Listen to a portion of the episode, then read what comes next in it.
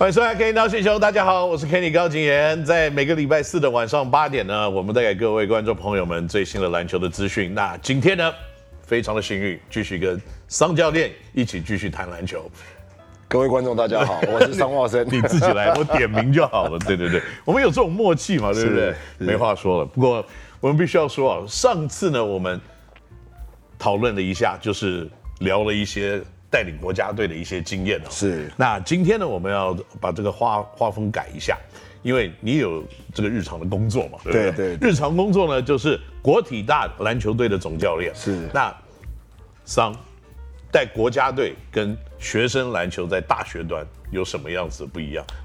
哦，那那差很多啊！我我带国家队的时候在，在呃大概开始没多久的时候，有被提醒到，就是说我的讲话太像老师了，哦，就是因为毕竟国家队都是成人，那带学生球队比较不一样，就是我可以呃规定很多的纪律跟一些我想要的一个球队的风格，嗯，可是国家队不一样，国家队有国家队的风格，对，而且国家队的风格会因为某些球员的一些呃特色，对。我们必须要去顺顺应他，而且如何去让他在球场上打得舒服、打得有效率，嗯，跟在学生球队不一样，因为学生球队他有一些呃能力上的落差，而且学生球队他不会有五个人都有一样的能力，是，所以我们要如何在学生球队里面帮助他在他本来的一个优势上面去做，可能会更变得变，对我们来讲会变得比较简单。所以国家队基本上已经像一个 All Star Team，对不对？对对，他就是你把他的能力要发挥到极致，对。那可是学生篮球就是。你可能还没启发，对，我要把你的能力增加到我要的那个样子。所以呢，在带大学篮球，你觉得以工作的分配来看，你觉得最重要的是哪几个项目？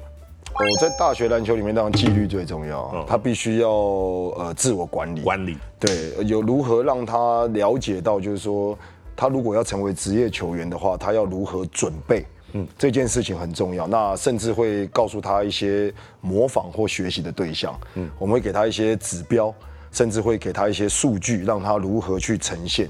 嗯，让他自己知道，就是说，如果你现在要去衔接这个位置，那现在在职业运动里面跟你雷同的有多少人？嗯，为什么你可以取代他？是，那他的优点是什么？那你如何去在他的优点上面去跟上他？那你自己的优点是什么？让未来的教练能够看到你。所以在。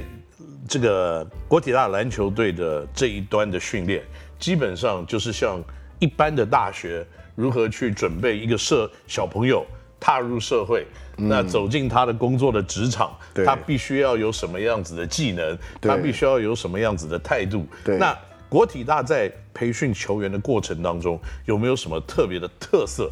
哦、我自己知道国体大特色是什么，我我想从你嘴巴里听到国体大特色到底是什么？广告时间开始。真的吗？现在快点快点广告了吗？现在要找人，现在要找人，没有要加入国体大，你要有什么样子的这个？应该这么说，我们是呃以时间跟呃周期，甚至是以月的形式力在做规范啊。我们大概每天都是晨操的，如何让你了解到，如果你是一个职业运动员，你如何分配时间？那什么样的时间做什么样的事情？什么样的时间需要做加强什么样的东西？在每一个阶段里面，甚至你一进来的时候，我们会帮你做一些你的身体的检测。嗯哼。让你知道，就是说，以你的位置，未来你要打什么样的一个位置，甚至你要具备什么样的能力。其实我们都是用数据在数据化去跟他们做一个沟通跟分享。那怎么样去逐他的梦想？是。那我们就常在讲嘛，你逐你的梦想，你的队友也有梦想。怎么样彼此去成就彼此的梦想？这件事情很重要。所以我们在国体的时候，其实我们的数据呈现可能比跟其他大学比起来，我们会更直接。我们不怕去让他了解到，就是说他现在到底哪里呃落后人家，我们反而会提醒他如何去追上别人。嗯，那数据当然是很残酷的啊，但他们看到的时候，先左右比较嘛，上下比较，那如何在比较里面让他们又知道。其实这些东西并不是在打击你，嗯，那当然了，有些有些这个些数据久了以后，有些有一些人也在这个过程当中，他也会看到自己可能对未来没有那么多的一个能力，他开始转型，所以也有些选手进到国体来的时候，他转为体能教练，转为防护教练，或者是其他的。其实我们只是让他知道，你可以用不一样的方式喜欢篮球，喜欢这个环境。对，的确，因为其实职业篮球环境的开始。开始扩张的时候，对专业的人士、专业技能的人士就需要越来越多，对对，所以反而有的时候你会发觉几个事情，然后找球员，哇，现在球员算是大球员时代了。对。可是台湾有足够的球员可以有十二个职业球队，对，来来布满。然后呢，可能最大的问题是你的训练员、你的助理教练群，对对对，却有比较大的一个人才的缺乏。对我，我们就是其实有些球员，呃，我们常在讲，我们招到很多个子很小的球员，他可能在未来衔接职业运动的时候，他很辛苦，嗯，他这条路走得很很坎坷。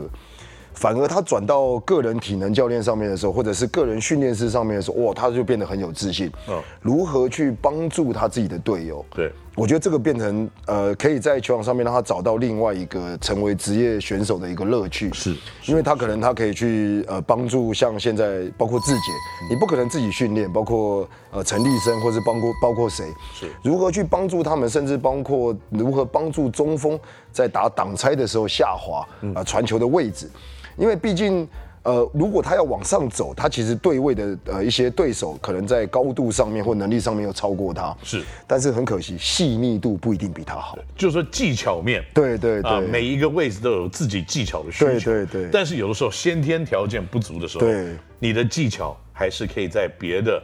这个职业范围里面发，对对，让他有另外一个自信，能够在球场上面能够继续生存。我觉得这是国体这几年我我我们在给学生的一些不一样的一条面向的路去走。这听起来好像有点这种心理辅助跟就业辅导这样子的味道。因为 招生来了嘛，因为其实坦白说了，我们是双重身份啊，我们是老师也是教练。那在教练的立场，当然希望他能够呃能够去职业。可在老师的立场，又希望他能够在这个环境里面继续生存下去。嗯，因为来到篮球圈，就像之前我们聊过的，要成为选手很辛苦，真的。我们早上六点半一定要晨操，对，然后晨操完上课，然后下午练球。然后如果他晚上又去打工，其实你会发现他的生活其实已经被所有的篮球占满了。对，那他其实已经很少拥有自己的娱乐。如果在篮球里面他还没有办法找到热情的话，其实他走的会更辛苦，我们也不希望他因为来到我们这里的时候被消磨掉，最后离开球场。对，其实我们最担心就是说，我我们毕竟还是希望他大家都有梦想，能够成为职业球员。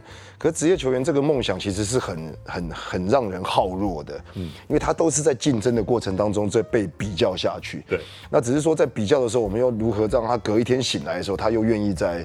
投入这个训练，其实我就说，当我们有两个角色的时候，我们我们除了要对他严厉以外，我们还要给他一些自信跟辅导，让他隔一天起床的时候还是充满了热情啊，总不能隔天早上起床的时候人就不见了。没错，因为要知道啊，在一个这样子的环境里面，每一年可能去参加选秀的选手，从大学端出来，大概就五六十位啊。对。但是你看过去这几年，真的有多少人被选进了这些职业球队？真的真的，大概就。两只手这样子差不多嘛，所以，我我认为这是还蛮这个低的一个百分比啊。那我相信有这样子就业的一个辅导的心情。对，那桑，你的球员，我相信每天起来是不是有继续有热情？对，他们有的时候一定会陷入低潮跟压力。对，那你是用什么方式去激励他们呢？呃，没有，当然、啊、这一点我是亲身体验。我觉得两极化啦，就是说我们在球场上面，其实呃跟球员相处就是分为球场内跟球场外。那球场内是其实是都不用谈的，就是球场内它就是竞争，一直竞争，竞争到甚至你很痛苦，因为这个这个不管任何的球场内的竞争，其实最后都是输赢。对，你要必须要让他很清楚的知道这个答案。可是球场，当你踏出球场外的时候，你就要去面对这件事情，如何再回来的时候再把它赢回来。嗯，呃，球场外就是你要自己去加强。我觉得，我觉得让选手很清楚的知道，就是说。呃，当成为一个职业选手，他是残酷的。嗯，那残酷不代表没有没有人情味。嗯，我坦白说，不代表没有人情味，甚至没有那种呃之间的那种情谊。怎么样？就是有有些有些人跟人之间，他们就是有一些好的化学效应。嗯，我就是能够接住立身的球，可是有些人他就是接不住。嗯，我们如何把他们摆在对着对的位置上面，让他们继续再走下去？我觉得这个比较重要。但是，当然选秀残酷嘛，毕竟五六十个只选十个人。可是也因为这残酷，所以这个梦想才会让你变成更有更有动力啊！你拿到的时候，你才会更珍惜啊。没错，因为呢。这个话说三十年前，我坐在板凳深度，每天在那边从这个坐的屁股有点酸的时候，就是桑茂生。我我没有那么久，你一讲好像我很老，我没有那么久，绝对有三十年前了。就是桑茂生呢，他常常 Kenny，你要稳住，你要继续的努力。就是他给我很多的建议，给我很多的激励，要不然这，件事情我必须要先讲。我给你很多激励，是怕你离开这张椅子，我没有人可以聊天啊。没关系，还有还有阿光。因为其实以前在球队打球，其实很辛苦，就是尤其在那个养成的过程当中，我们大部分的时间都聚在一起，然后看着学长打比赛。那其实身边的人一直在换，我们如何保有身边的人？就是 除了去，其实安慰别人的时候，其实也会安慰到自己。没错，我觉得，我觉得这个是在过往其实比较不一样。其实。为什么我说我们在一起打球的时候，其实我们在一起时间非常多。对，那当然不像现在有手机，会有其他的软体。嗯，我们为什么在一起时间多？就是怕对对方离开啊，因为对方离开的时候，可能他走了以后，他他他带动了我也想离开的一个。动机的时候，我就会，我总不能每次都去适应一个新的人。是，其实这个这个在学生团队里面也会遇到同样的问题，因为毕竟四年就离开，四年就离开，有些人离开以后，他就会产生很多的呃就氛围的变化。嗯嗯。那这如何去把那个氛围一直保有，其实都是要靠身边的人。其实我我们刚刚在聊这个就是这样啊，就是身边的人我们都知道嘛。你看我们现在还能够坐在篮球圈里面，还能在这边聊篮球。可是这三十年来，其实我们身边大概每一年走掉一个，也走掉三十个。但所谓走掉，不是他离开，就是他去做别的工作，别的事情了，别的事情，对，就离开篮球界了。对，不过我我相信啊，你刚刚讲的要维持这个氛围，要维持这个热情，对，是一个教练绝对要做的事情。对。但是像现在 UBA 的环境里面，好，嗯，好像不是我们把自己做好，因为有太多的外来的刺激跟元素。对。譬如说。大批的外籍生的入侵，对，让这个竞争的平台越来越艰难。对对对，只有本土球队的，呃，这种学校，对，嗯，它的竞争越来越艰难。对，你是怎么样看外籍生进来刺激竞争性这样子的一件事呢？呃，其实外籍生进来，当然让我们在经营上面会变得很辛苦。嗯、但是，呃，外籍生进来，其实也让我们在加强跟一些训练上的变化变得更多元，因为。如果都是本土球员的话，我们不会看到像那种两百亿的外籍生，或者是一些不同类型进攻手段的外籍生。他们其实呃创造出来，我们在整个训练的策略上面，其实变得要更多元。因为毕竟选手上去的时候，外籍生其实他他也是为了要想打篮球。嗯。那因为他能力好，或者是他身材特别好。嗯。那我们在防守策略上面，我们就要给一些选手如何让他们去帮助自己，呃，去跟这些外籍生竞争。甚至呃，我就讲嘛，当外籍生进来，有很多都找比较高大，因为护框嘛。对。那我们本来的球员，他本来在篮下有优势的时候，也因为外籍生进来的时候，增加他的进攻的手段，他就必须要开始学会如何去呃投外线。其实这是呃有好有坏的，只是外籍生进来的时候，他到底对我们环境产生什么样的一个帮助，我觉得很重要。是。就是为什么我要找外籍生？找外籍生到底对我们有什么帮助，甚至对我们的环境有什么帮助？我觉得这个才是找外籍生的学校，甚至没有外籍生学校的教练要去思考的。对，的确，因为你每一件事情都有都是两面可以看，对对对，对不对？你有外籍生的时候，你可能竞争力变提升了，对，因为你的天分突然拉高，没错。但是相反的，可能在这个学校的学生里面，本土球员的发挥的空间相对就变少了，对。那反而是跟他竞争的对手像。国体大这样子，我们是没有外籍生，所以你会有本土的球员去跟他们挑战，然后反而在能力上面可能会因为竞争而开始慢慢的提升。对，因为外籍生进来的时候，其实这几年呃，我们我们都为了要进到一个八强，其实我们都吃足苦头，因为八队里面有六队都是有外籍生的球队，就剩下去年就剩下国体跟师大这两队是没有外籍生进到八强的球队，而且又是公立学校。那在竞争的过程当中，其实学生为什么就是说他们其实已经尽了全力在做这件事情，可是，呃，效果好像又不是如他预期，因为连进八强对我们来讲都变成艰难。那我们如何让他知道，就是说这些元素、这些养分，能够让他在未来的篮球里面能够更茁壮？我觉得反而这是我们在教练里面反而更能够去引导他的。嗯，因为以前你要跟他讲的时候，他没有画面。对，他不知道这个世界原来我们可以让这个整个球队变成这么多元、这么变化。嗯，就像为什么我就说本土球队对打的时候，其实我们要解决的问题是少的，我们也不知道对手怎么样啊，就但是一看就知道哦，原来他跟我一样，就只有一百九的。对，我们好像只要解解决为一百九的能力就好。对，因为在篮筐上面打球的人毕竟是少数，少数。那你多了三个外籍生出来，突突然场上多了三个可以在篮筐上。你你的你的不管是你自己选手的进攻手段，包括教练的策略，都开始要去做调整跟改变。嗯，其实这就跟进到国家队一样，国家队里面我们去面对到，不管是呃我们面对到约旦。他有三个两百亿的球员，嗯，这个对我们来讲，好像只有在职业队会碰到。对，可是我们国家队只有一个，还是规划球员阿提诺。那另外两个就是矮他两个头。嗯，我们怎么样让另外两个人去做这件事情？这个事情就是会延伸到我们在大学端同样的问题。是，当他面对这样的球员久了以后，他可能在得分上面的能力被削弱，那势必你就要知道，哎。我如果有机会进国家队，其实这个这个画面跟这件事情，他其实早就已经面对过了。嗯，那他怎么样在呃未来的时候，在训练里面？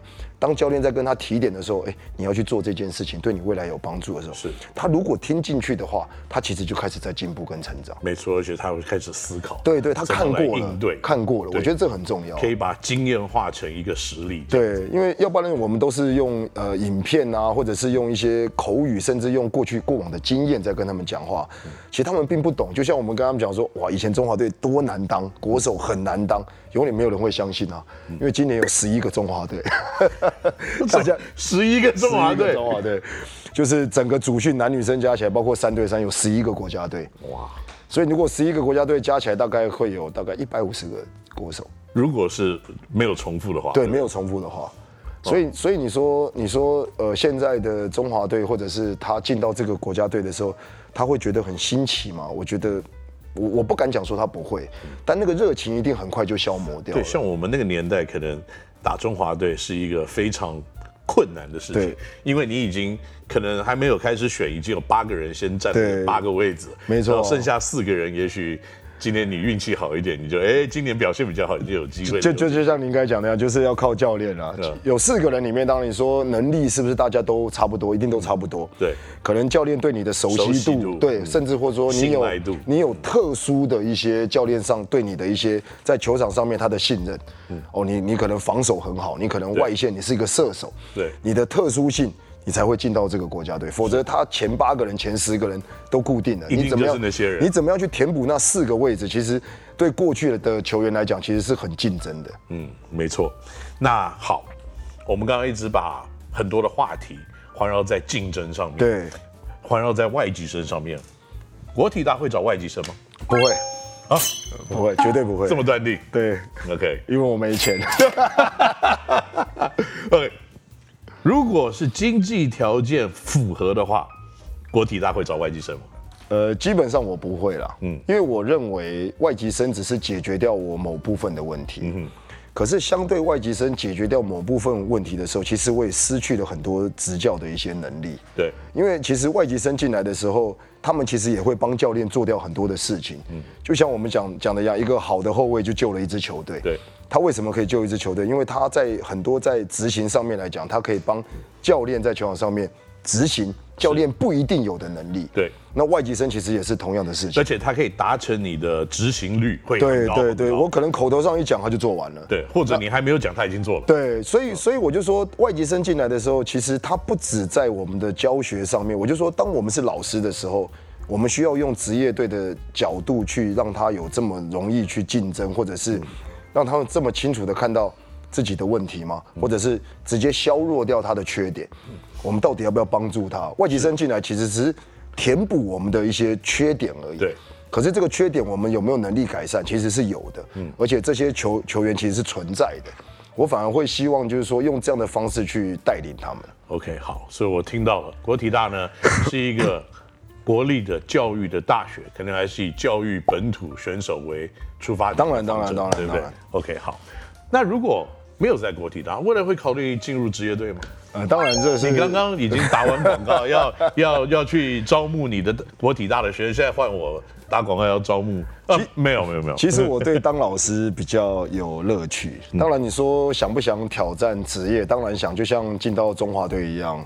跟我想象中真的不一样。嗯，那我相信到每一个阶段里面，我们都希望能够往更高层级去走。嗯，可是我觉得我还会再等一下。我等一下，并不是因为呃，我觉得自己呃需要做什么，而是说，其实在学校里面有学校教练的乐趣，而且在学校当教练有成就感，而且学生跟教练之间的互动，他已经不单纯就是。